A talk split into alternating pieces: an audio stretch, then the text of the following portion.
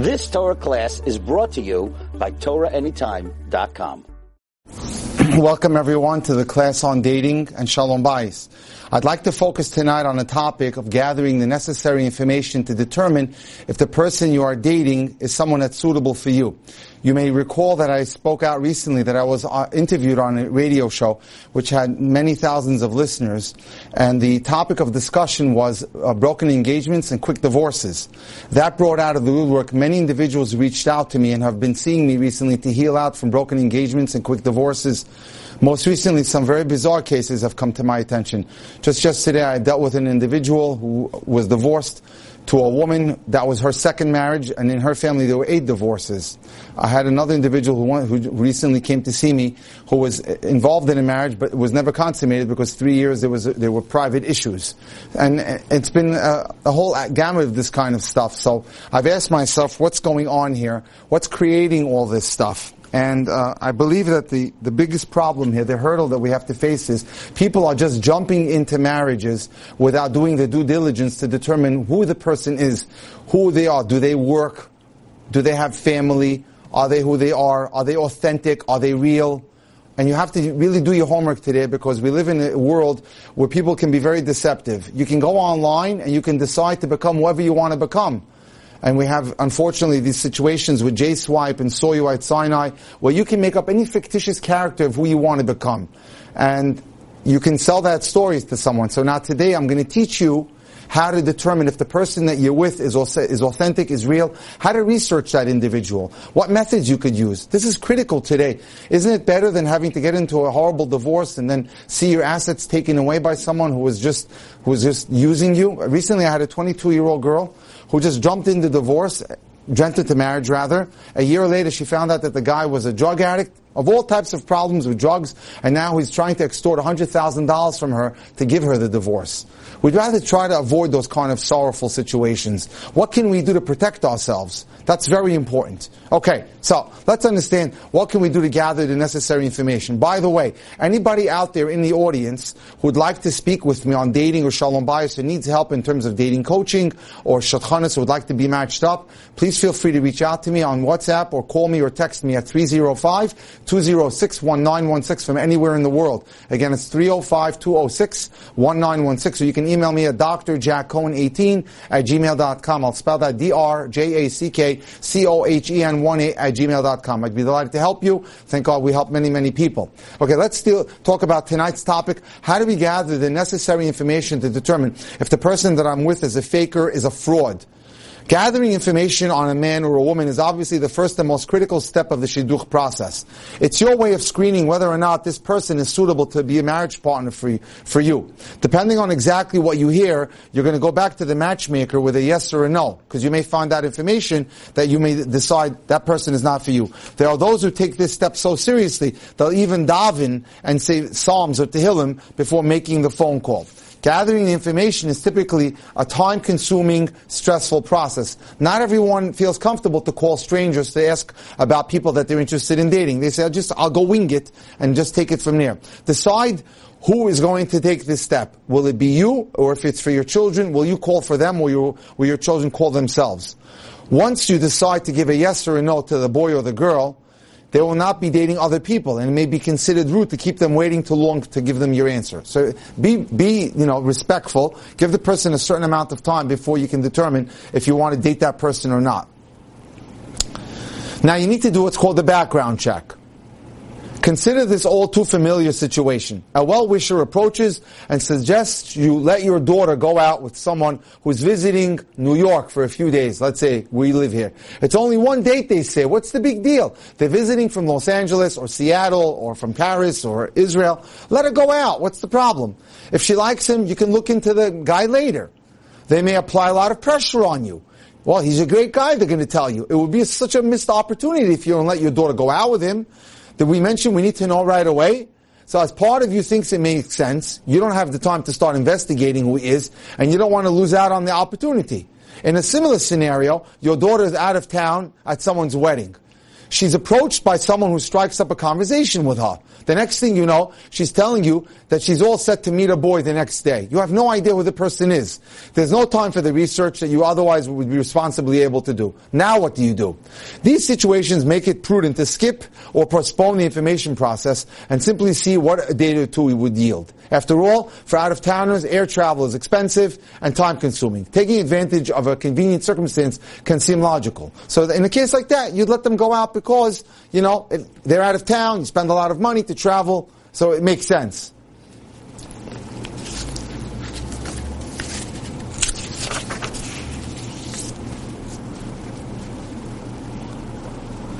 Okay, so beware, no matter what the scenario, motivation rationale, it's imperative to do the research before you send your child or yourself on a date. You need to maintain your interest and drive. Sometimes you get, you know, you go out on date after date after date, and you're not in the mood anymore because you're burnt out a little bit. You can't lose that momentum. It's important. The risk of getting emotionally involved with someone who's not good for you before you give, before you do your research is dangerous. It will then be harder to stop the train once it's rolling. How many times have we had scenarios? I had my own, in my own life, relatives, a cousin of mine who used to go out with someone. My, my uncle wasn't happy with the guy. It ended up in a terrible divorce. She didn't listen to my uncle. She knew it wasn't good for her. But anyway, it is what it is. Here's a case. Blimi was staying at her friend Judy's house while going to a seminary reunion in New York. They had a college reunion. Okay. and Judy's mother thought of an idea and insisted that Blimi take advantage of the few days she was spending in the city. She was visiting from Los Angeles and meet a young man she had in mind for her. I'm sure I can get a date for you tomorrow night, her friend's mother urged. Don't worry. Tell your mother they can look into him later. Let's just see if you like him. Shlomo is a boy with great reputation. So her friend's mother pushed her to going into a date. With a little, with little time to think though, Blimi's parents agreed. They figured that one date means nothing and there will be plenty of time to look into friends if necessary. Sure enough, one date turned into three dates, seven hours each. Blimi was extremely taken by the young man, so much so, she didn't even want to go home. I had a case like this, by the way, this summer, where a mother called me. She didn't like what was going on with her daughter.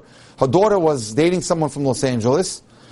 The daughter decided to date the boy in Los Angeles. She got engaged in Los Angeles and didn't even want to come home.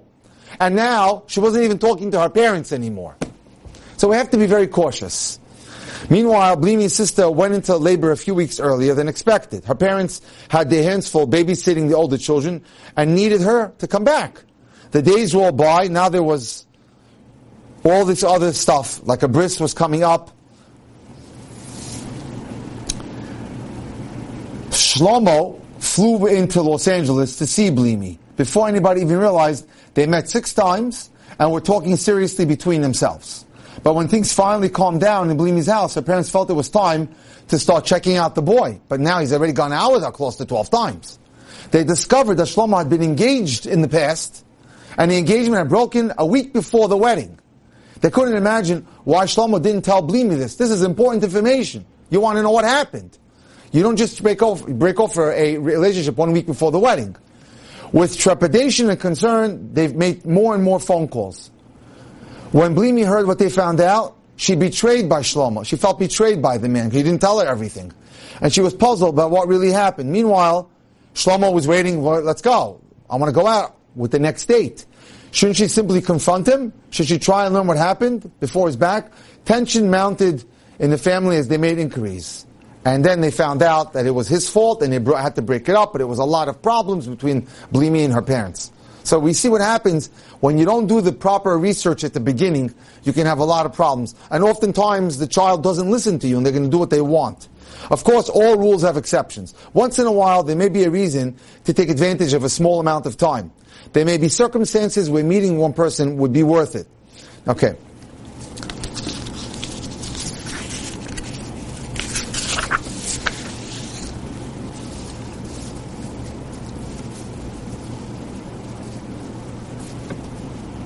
Some parents don't want to call.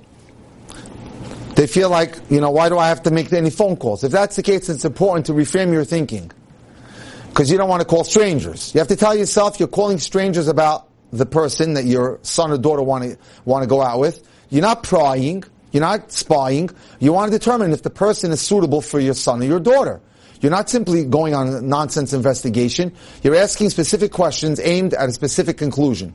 You're doing the necessary work so that you and your son or daughter will have the proper mindset before a date. And this way you can go into the date with enthusiasm. Otherwise you're not afraid. Who is he? What's he all about? Who is she? What's she all about? Keep in mind that almost everyone is or will be in the same boat. Every one of us is going to have children who are dating or ourselves that we're dating, and we need to reach out to people who can possibly give us more information about the individual. Most people, when they hear that an inquiry is about a shidduch, are eager to help. So don't think that people are not going to help you, or they may not listen to you or take your phone call. They want to help you. People are usually not put out if your manner is polite and your requests, requests are respectful. You have to speak in a nice, courteous way. Remember that you're checking out someone to be able to give your son or daughter a go-ahead to be able to date without worry and concern. The time and trouble you invest in talking to a wide variety of people will serve only to help. If changing your frame of mind feels impossible because you feel like you're embarrassed to call, then it might be best to ask a close friend of the family to make the phone calls and let them do it for you. For example, Bina was starting to look into a boy for her oldest daughter. She had the names of several references. The first one was a woman who went to the same summer bungalow colony as the boy's parents. Bina did not recognize the name and felt awkward and uncomfortable about calling a total stranger. She had always been shy and somehow prided herself in minding her own business. And she wasn't the kind of person who liked to ask too many questions about people. Bina approached her friend Tova, who married off several children, because her friend already had married off children, she know what to do in terms of making the phone calls. When Bina shared her difficulty and that she was embarrassed to call, Tova said that getting information was not to be confused with listening to secret. You're making a request because this is your children's lives are at stake, or it could be your life that's at stake. Tova reminded her that the questions would be about the man's personality, his life goals, his emotional makeup. Some of the questions you might ask is, does he have an anger problem? Is he cheap? Is he inflexible? Does he have issues of being stubborn? These are the kind of questions you're going to ask anyway. You want to know these things. Because these things are, make the difference, will determine the difference whether you live with someone who is a human being with good values or an individual who acts like an animal. You don't want to take chances later and fall into a trap. So you're not making questions, you're not asking questions because you're looking to ask secrets. You're doing this for the welfare and good of yourself, if you're the one who is getting married, or if it's for the welfare and good of your son and daughter. When Bina heard this, she was able to approach the, the, the, the, the people, the references, in a respectful way, asking clear, thought out questions. Now, who do you look for for informations? Now, you can ask the matchmaker. They may know something about them, but sometimes the matchmakers are not so neutral because they want to push the person. And I had a, a case recently where the matchmaker, the one who was the matchmaker, pushed a girl and made the girl think that there was nothing wrong with the guy when the girl was with a, a, a, certain boy that she was about to engage with, and she had one brother who she likes a lot, and she was hugging the brother, and the person she was going out with pushed the brother right out of the picture, says, I don't want you in the picture with the family. She saw right away that he had very bad tendencies. So he, he can't, and then when she went back to the matchmaker, matchmaker says, no, it's nothing wrong, it's perfectly okay. Broken engagement. So, be careful, you know, you have to ask questions from all types of people. Make sure you get neutral answers. You're going to want to talk to the people who near, live near the person, or uh, people that are related to him and went to school with that person, or yeshiva or camp. Even if you don't personally know anyone who's connected to the to the man or the woman, find someone in their city that you do know and start doing some networking. If you know no one in that particular city where the man or woman live, ask a well-connected person in your community to make some inquiries for you. Sometimes high school principals, they know a lot of people. Or uh, teachers can offer to help you. Follow up with your own conversations. Make as many calls as you need to feel that you have a complete picture of the individual. Now, there's, here's some examples of people you can call. You can call people that that man or woman's family are married into, which we call in Yiddish mechutanim. Let's say, let's say you're looking into a boy, so he has sisters, right, that are married. So you can call up the other side to find out what's this family like. You married into this family. What are they like? Okay. And that's what you could do. In many cases, mechutanim that are married into that family can be an excellent source of objective information about the boy or the girl. After all, they have seen this family and that particular individual at many weddings and bar mitzvahs, and may be able to impart concrete facts about the person. That would be a good starting point. Another person to call is the rabbi of their shul. Call the rabbi of their shul, of the family where that person davens or goes to synagogue. Calling the shul rabbi is common for basic information. Try to determine how the rabbi knows the family and how he knows the boy or the girl. How long have they davened in their shul? What's the family's general reputation? Does the rabbi know of any negative interactions in his family that, that, that the community has had with them? For example, does the man, does the father of the boy have a bad reputation in business? Did the mother do something bad? Did they embarrass anyone? Are the parents very involved socially, or do they keep a low profile? Is there anything the rabbi feels you should know before proceeding with a, a date with this boy or girl from this family? Is there anyone in the shul you could call for further information? This is the kind of information that the rabbi can help you with. If the man or woman pray at the rabbi shul, what can, what does he have to say about them? Are they courteous? Are they kind? Are they compassionate? Are they nice to other people? Be direct in your questions so the rabbi knows what you want to hear. Listen for cues. Sometimes the rabbi will just give you a hint because he doesn't want to speak bad language, what we call lashon hara. So watch how the rabbi answers the question. If he answers it quickly and, and, clearly, you know that he's in favor of that man or the woman. But if he has to like think about the answer, then you have to wonder if the rabbi is trying to hold something back. Establish that the family meets your standards of what how observant do you want them to be in terms of religion and Yiddishkeit. And that their home is a place where your son or daughter would be comfortable. Ask if his wife, the Rebbetzin, knows the family and if she wouldn't mind spending some time talking to you as well calling teachers or rebbeim. That's another source of information about the prospective man or woman.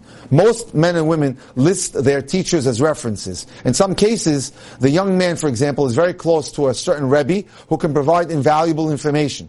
In other situations, however, the rebbeim only know the boy's skill at learning Torah or Gemara. Always determine what kind of relationship he has had with the boy.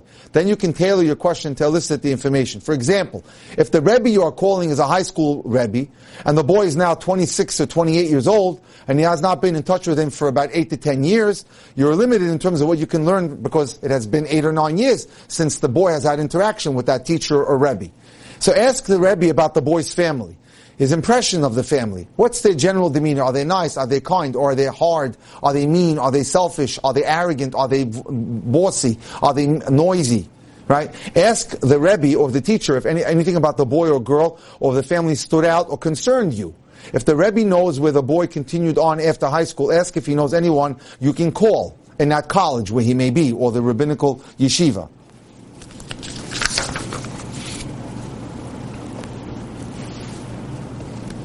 If you're talking to a Rebbe that the boy has now, you can, you may be in a key position to, he may be in a key position to give you insight. Ask him how the, the boy likes to learn, or how mature he is, or how sensitive he is to people, or what's his attitude like. Here too, make sure to ask what type of relationship that, that boy or has with the Rebbe or that girl has with the teacher. Do they speak only in learning, or does the Rebbe know the boy's other contexts as well? Does he know what his behavior is like? Here's a case. Mr. Melamed wanted a top boy for his youngest daughter, Rachel. After all, she was an A student, and she deserved the best of the best of boys. When Rav Hilkeman said that Shmuel was not his top boy in the class, but he was a good learner, Mr. Melamed figured it was time to move on and look at other boys. Little did he know that Rav Hilkeman's standards were very high, and that typically only future great stars even attended his shiur. So that boy was an excellent boy, but that teacher didn't grade very high because he had very high demanding standards. Find out if the boy has a relationship with his Rebbe's family or with other families who live near the yeshiva. Is there somewhere, is it, he frequently goes for Shabbos. Maybe you can find out where that boy eats his meals on Shabbos, and then you can ask about what he's like to the family.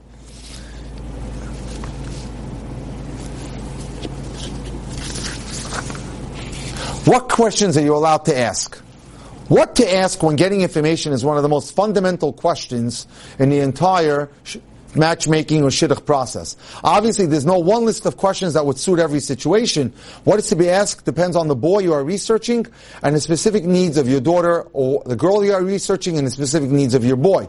Each phone call demands thought and attention in determining what you need to know from that particular individual and how to most effectively get that information. Keep in mind that you have to always remember you can't speak lashon hara or negative discussion. right? And you have to know what you're allowed to ask and what you you cannot ask.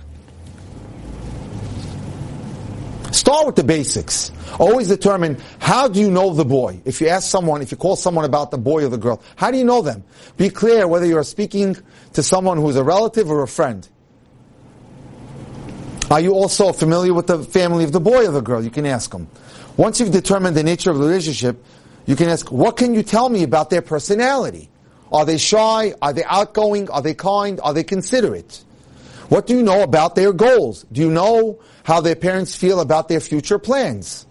Avoid questions like, is he kind? Because they're going to lie, and they're going to tell you for sure. You have to ask different types of questions.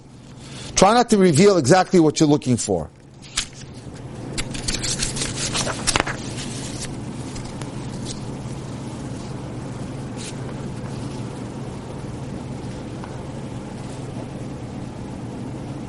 Always keep in mind that you're trying to determine if he has any specific character faults, like anger, like stinginess. Always keep this at the forefront of your questioning. Ask them, is there anything that you would like to, that you could tell me about his, his generosity, his anger, his lack of patience? Are their goals similar to the goals of your son or daughter? Are, your, are their life goals complementary? Is this a boy or girl that my son or daughter can respect? Do they come from a background that your daughter or son can relate to? It's also important to make sure that you and the person on the other end have the same frame of reference.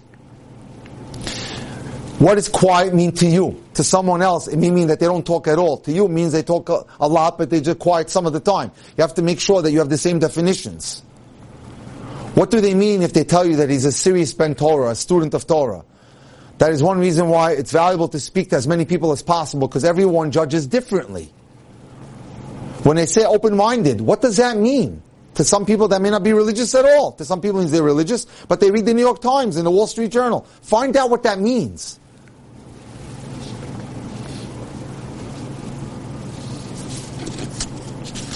What about financial issues? Financial issues are a delicate, delicate subject when it comes to shidduchim.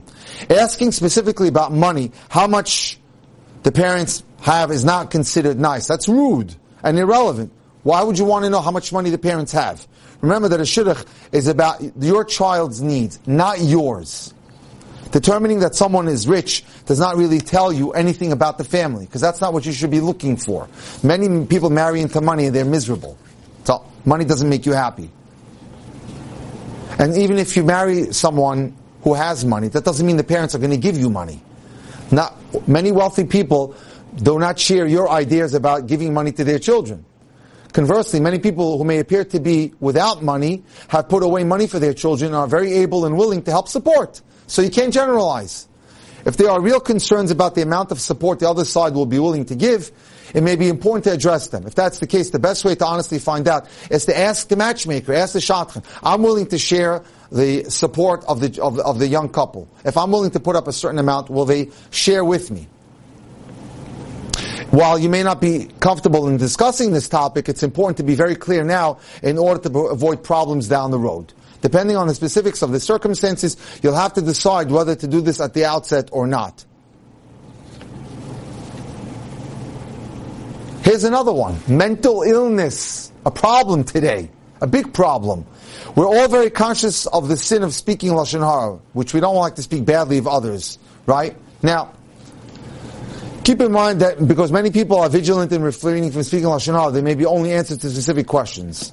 Here, here's a case. A shidduch was suggested for Devora. He was a boy who lived near her, and he seemed pleasant. Because he lived near her friends, Devora had seen him a few times, and something about him made her uncomfortable. At her insistence, her parents began to call around. At first, people offered brief little descriptions of the boy. It took three phone calls to the same people, a question, a strong reminder of what the stakes were, and they finally determined that the boy had a serious psychological disorder. So, if you do your homework,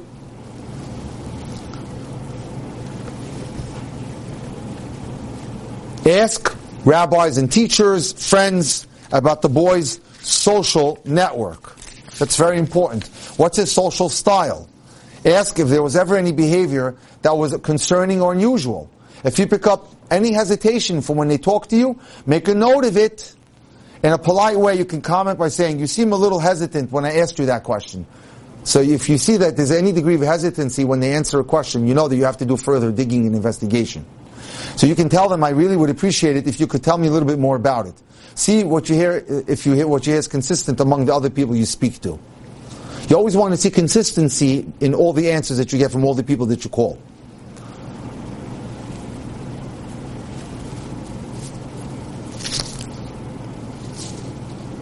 How could you, how do you make the phone call? There's one rule regarding how to ask questions. Make sure you do it politely, not rudely. Begin by introducing yourself, although you may be hesitant to mention your name. Most people are reluctant to reveal personal information about others to an anonymous voice. If you call up and say, hi, I'd like to ask you questions about a certain boy, and you don't want to tell them who you are, that sounds pretty fishy. You better be ready to tell them who you are. If you have nothing to hide. It maybe feel like a violation of your privacy to admit who you are, but you have to tell them. Because no one wants to open up and tell information to a total stranger. Now, how do I understand and interpret what they tell me? How do I interpret what I hear? Evaluating the information you get sometimes takes careful and wise thought as well as the ability to read between the lines. Many people will say something important like this. It's not what they say that counts. It's what they don't tell you. It's what they don't say. If the other person at the other end of the line is one of the boy's references, chances are they like him a lot, so they're only going to say good things about him. They want to further his best interest and to try to help him. To this end, they may give you the answers you seem to be looking for, paint the boy you are asking about in an exaggerated positive light. It's therefore your responsibility to be clear about what you want to know and make sure you understand the answers. For example, Shani was very excited to go out on a certain date. It was only her second boy and family friends really raved about the guy, said he was a great guy. They were very close to the boy's family and thought he was terrific. Swayed by their enthusiasm, her parents neglected to do good checking. It simply never occurred to them that such a good boy and such a good, and family friends would set up their 25 year old daughter with a man who was 39 years old. Never bothered to tell her how old he was. But they clearly had. They weren't malicious. They weren't deliberately deceptive. They they, they really thought he was a great guy. But at 25, she was unable and unwilling to see past the age and date someone who was 39, 14 years older than her.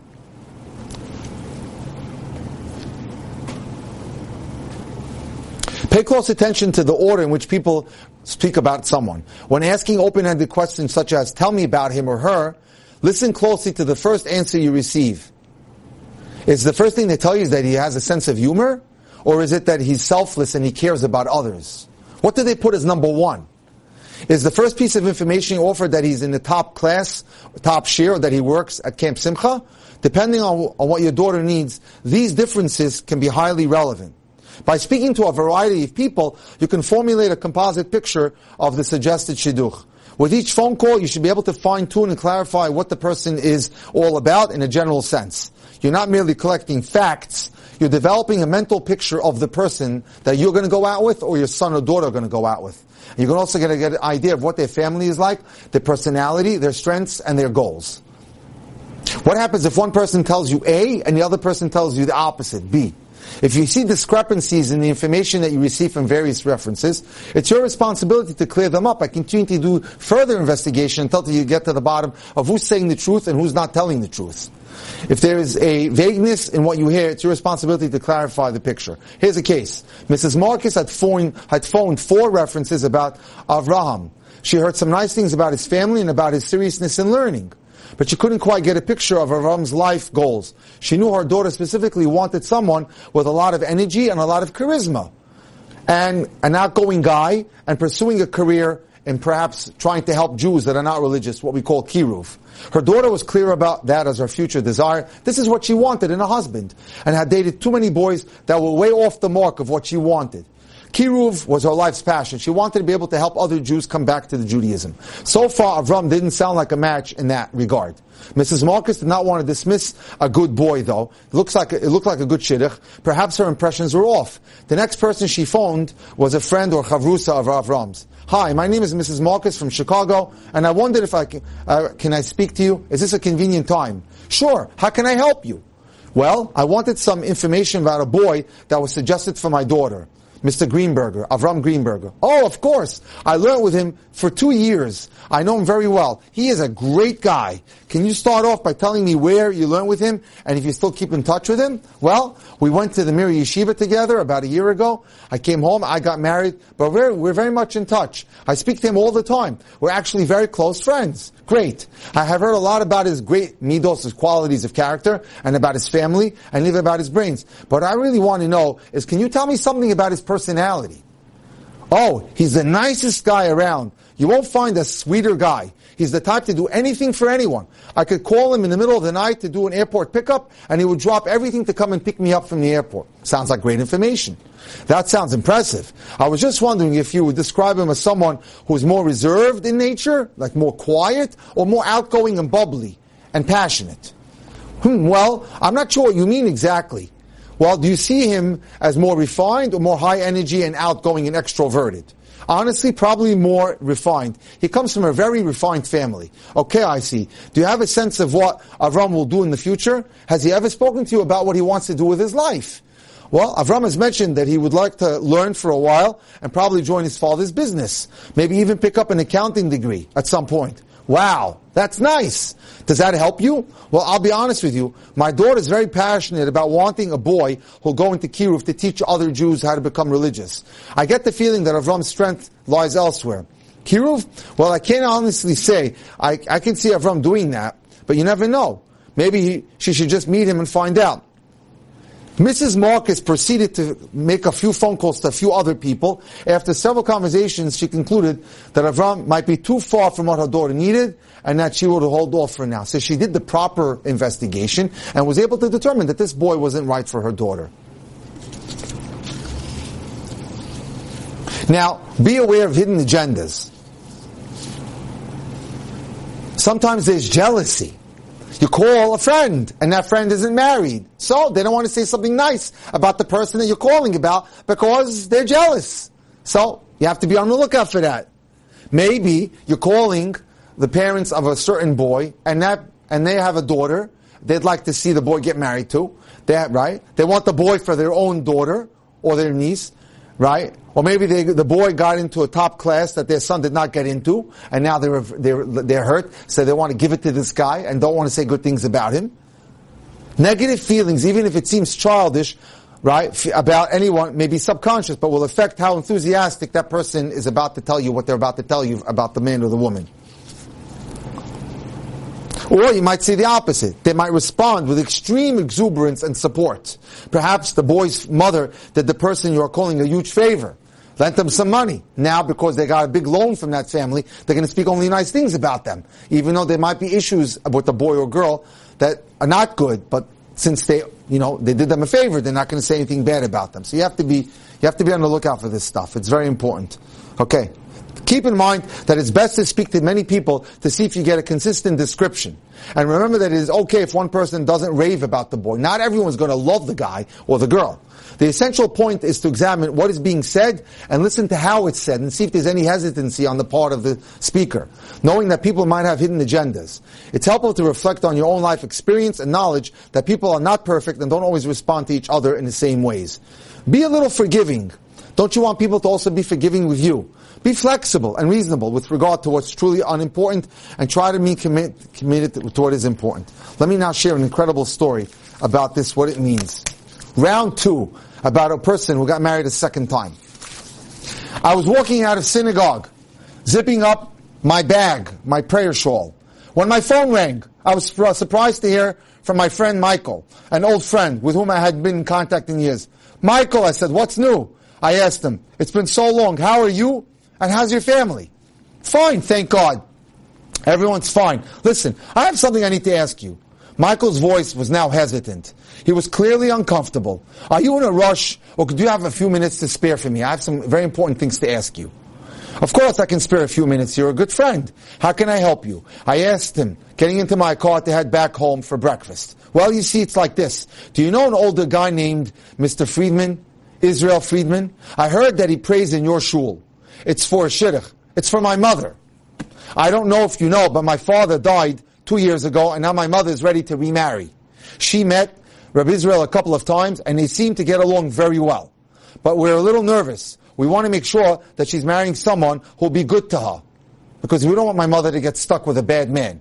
I was quiet for a moment while Michael misunderstood, which Michael misunderstood as discomfort. I'm so sorry if I'm putting you on the spot, Michael said. To be honest, I know it's awkward for you to answer this question. I wish I didn't have to get involved, get you involved. Your mother is depending on you to help her, I asked him. Yes, ever since my father died, we've sort of changed roles, said Michael. I feel very strange because now I have to take care of my mother. In the old days, my mother took care of me. I swallowed twice. I had been there. Michael, I'm going to tell you something very important. No matter what anyone tells you, you must get involved and help your parents. You have to help your mother. Your mother needs you to protect her. There is no one else who can help her. No one else who cares for her like you do. Believe me when I say I'm speaking from experience. Thanks for telling me. I needed to hear that, Michael said.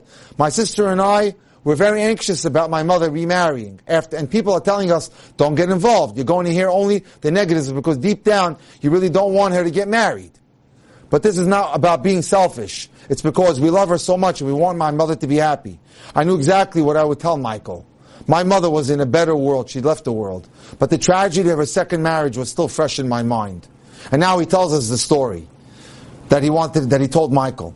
I was born in the 1950s when my parents were no longer young. My only brother, Yehuda, was born 18 months later. We were my parents' only children, their source of pride and joy. They were their revenge on Hitler because my parents were Holocaust survivors. My mother was a Holocaust survivor from Hungary who had lost her entire family in Auschwitz. And my father, who was from Poland, was the only survivor of his large family. We meant everything to my parents because they loved us. They had us when they were older, and my parents were so close to us. And they meant everything to us. We were raised without much money in a small little apartment on the Lower East Side in New York. But we, we, didn't, we, we didn't care about we didn't have money. Our parents compensated us by giving us so much love.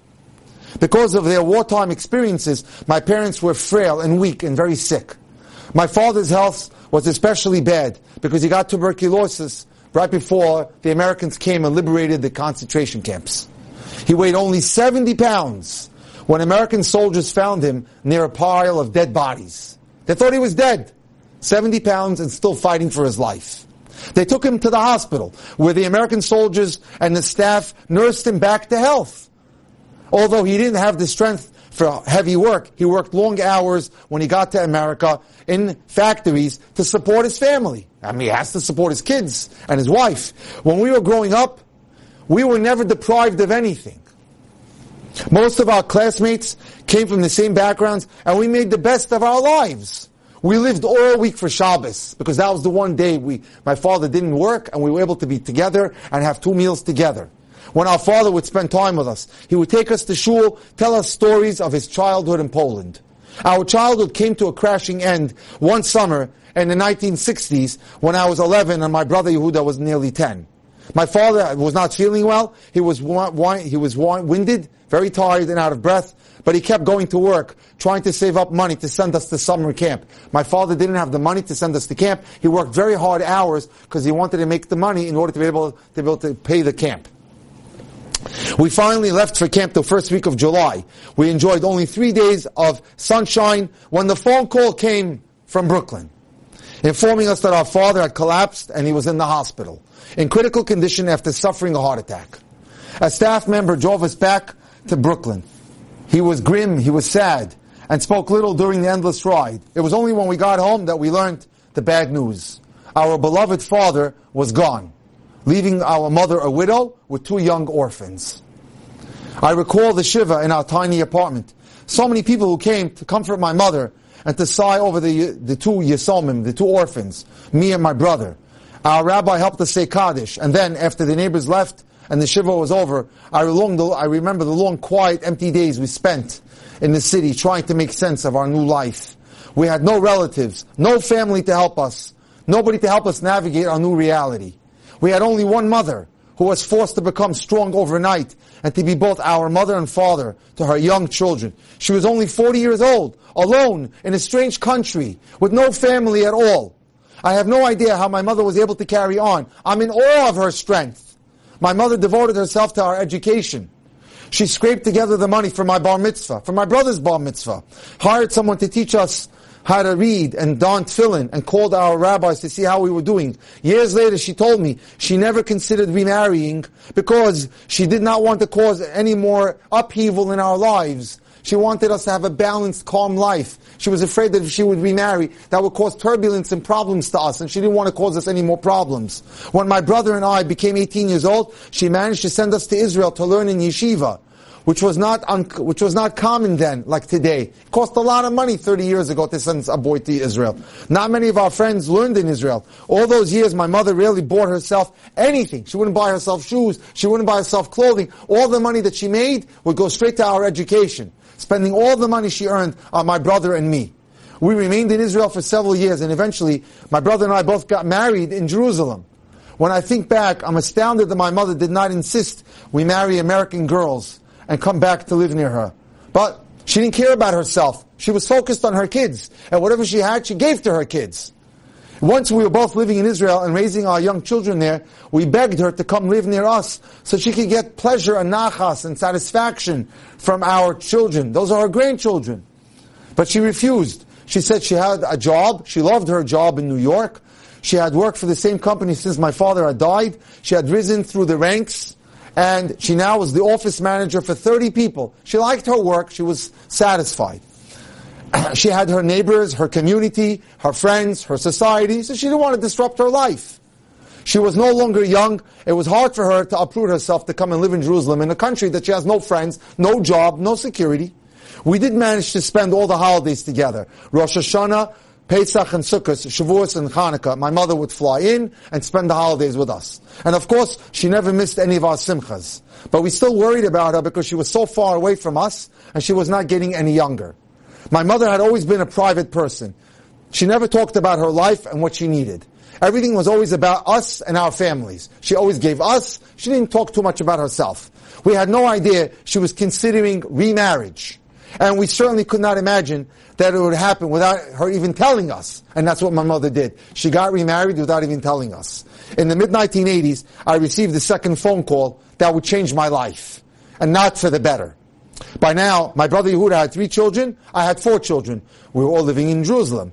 We were both still learning in, in, in Yerushalayim, and this was due largely to my mother's financial help, because without her, we wouldn't be able to afford it. She paid for us to be able to sit and learn and pay for all our expenses, including our rent and our children's, all our children's expenses. It would have been impossible without my mother's help. We had gotten used to having her visit us several times a year to come to Israel, but we didn't want to accept it, hoping that when she retired from her job, she would finally move to Israel to live next to us. And then one day, I received a long letter from my mother. This was very surprising. No matter what, we always spoke on the phone. My mother didn't write me letters, so it was very strange.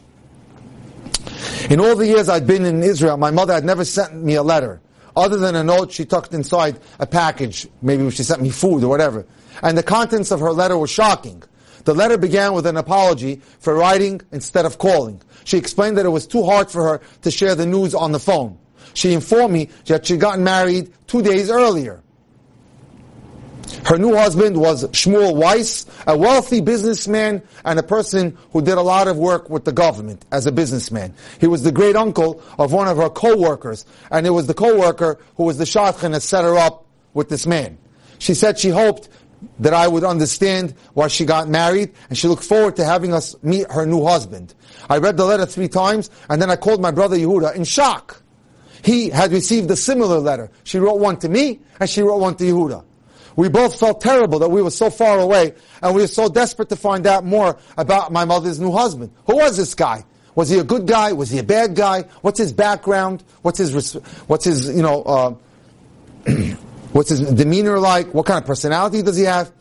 I began doing research, calling people from Israel to New York, at first, we were reassured. Everyone said great things about him. That he was a big baal tzedakah, gave a lot of charity. That he had, that his deceased wife Fruma had been a great woman and had done a lot of good, and that they had wonderful children. But when I called my mother, she didn't sound happy.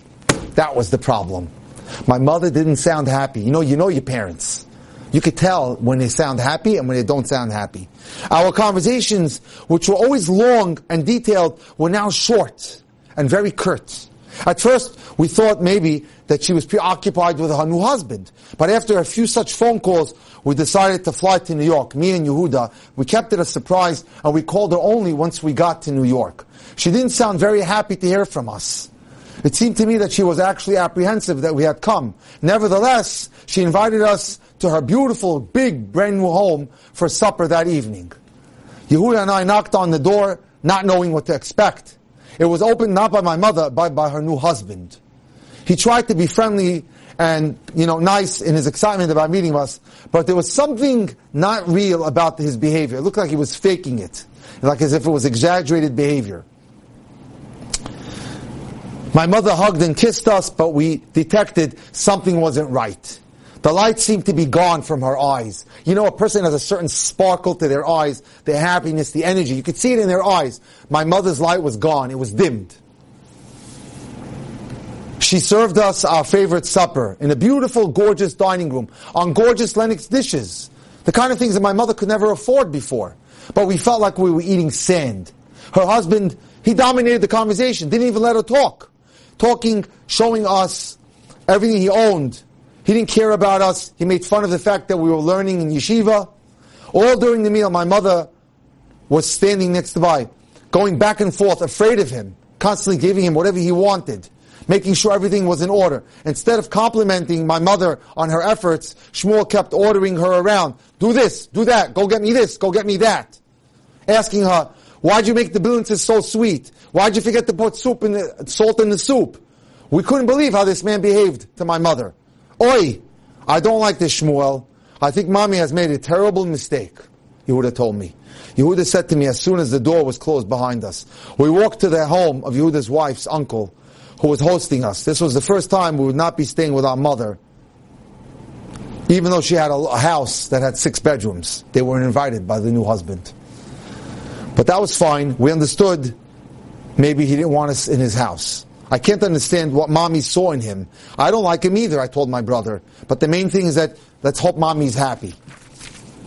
But was she really happy? The three days we spent with her were filled with tension and anxiety. Shmuel did have plenty of money, and our mother was now living in a large, gorgeous mansion, and not in, in a small apartment. But something seemed off. She made an effort to seem happy, but we weren't fooled. You could tell when someone is not happy. We went back home feeling very uneasy about the whole situation. And as the months passed, we discovered that our mother's marriage was worse than we expected. She didn't speak much about Shmuel or her new life, but then again, she didn't speak much at all.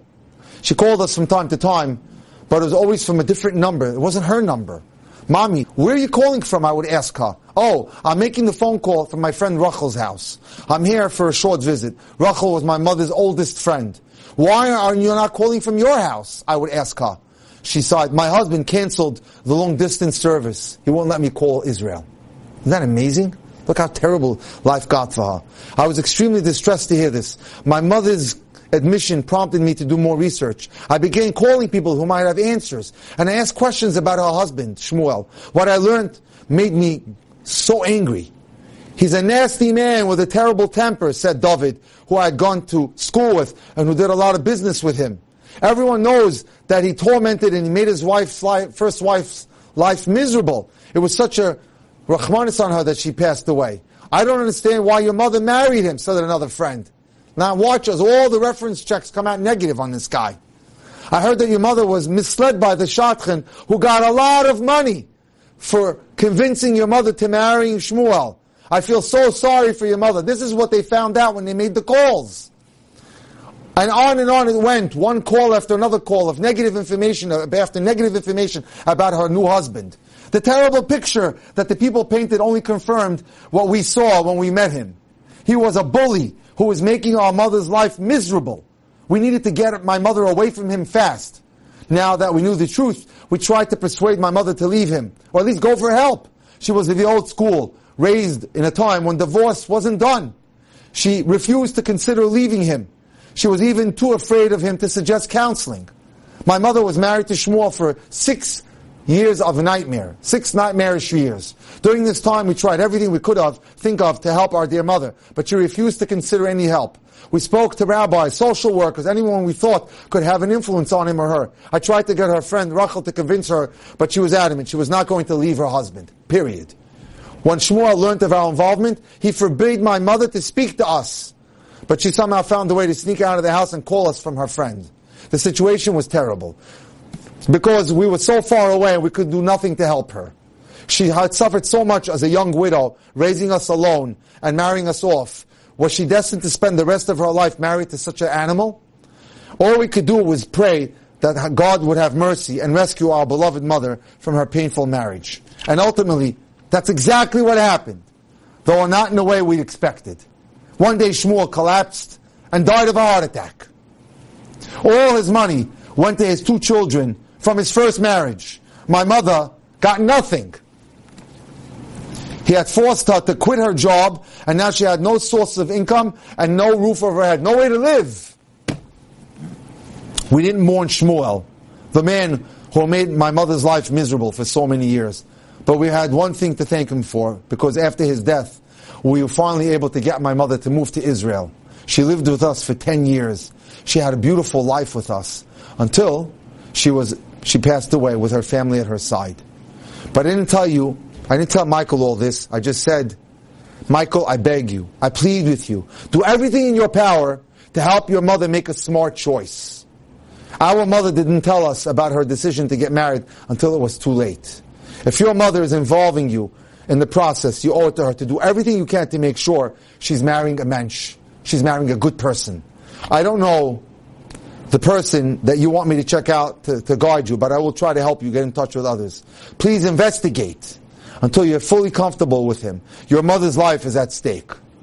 After I hung up the phone, I decided that more people should be made aware of their responsibility to look into shidduchim, to do the proper research and homework before you go out with someone or you allow your son and daughter to go out with someone. It was an honor and a pleasure to present this wonderful presentation tonight. Again, anyone who needs my help in shidduchim and matchmaking or you'd like a consultation on a dating relationship that you're in or shalom bayis issue, feel free to reach out to me from anywhere in the world at 305-206-1916. Again, that's 305-206-1916. I'd be delighted to help you. Thank God we've helped many others, and thank God so many people have been getting engaged. It's been wonderful, a wonderful season. Have a great week and a good Shabbos. You've just experienced another Torah class brought to you by TorahAnytime.com.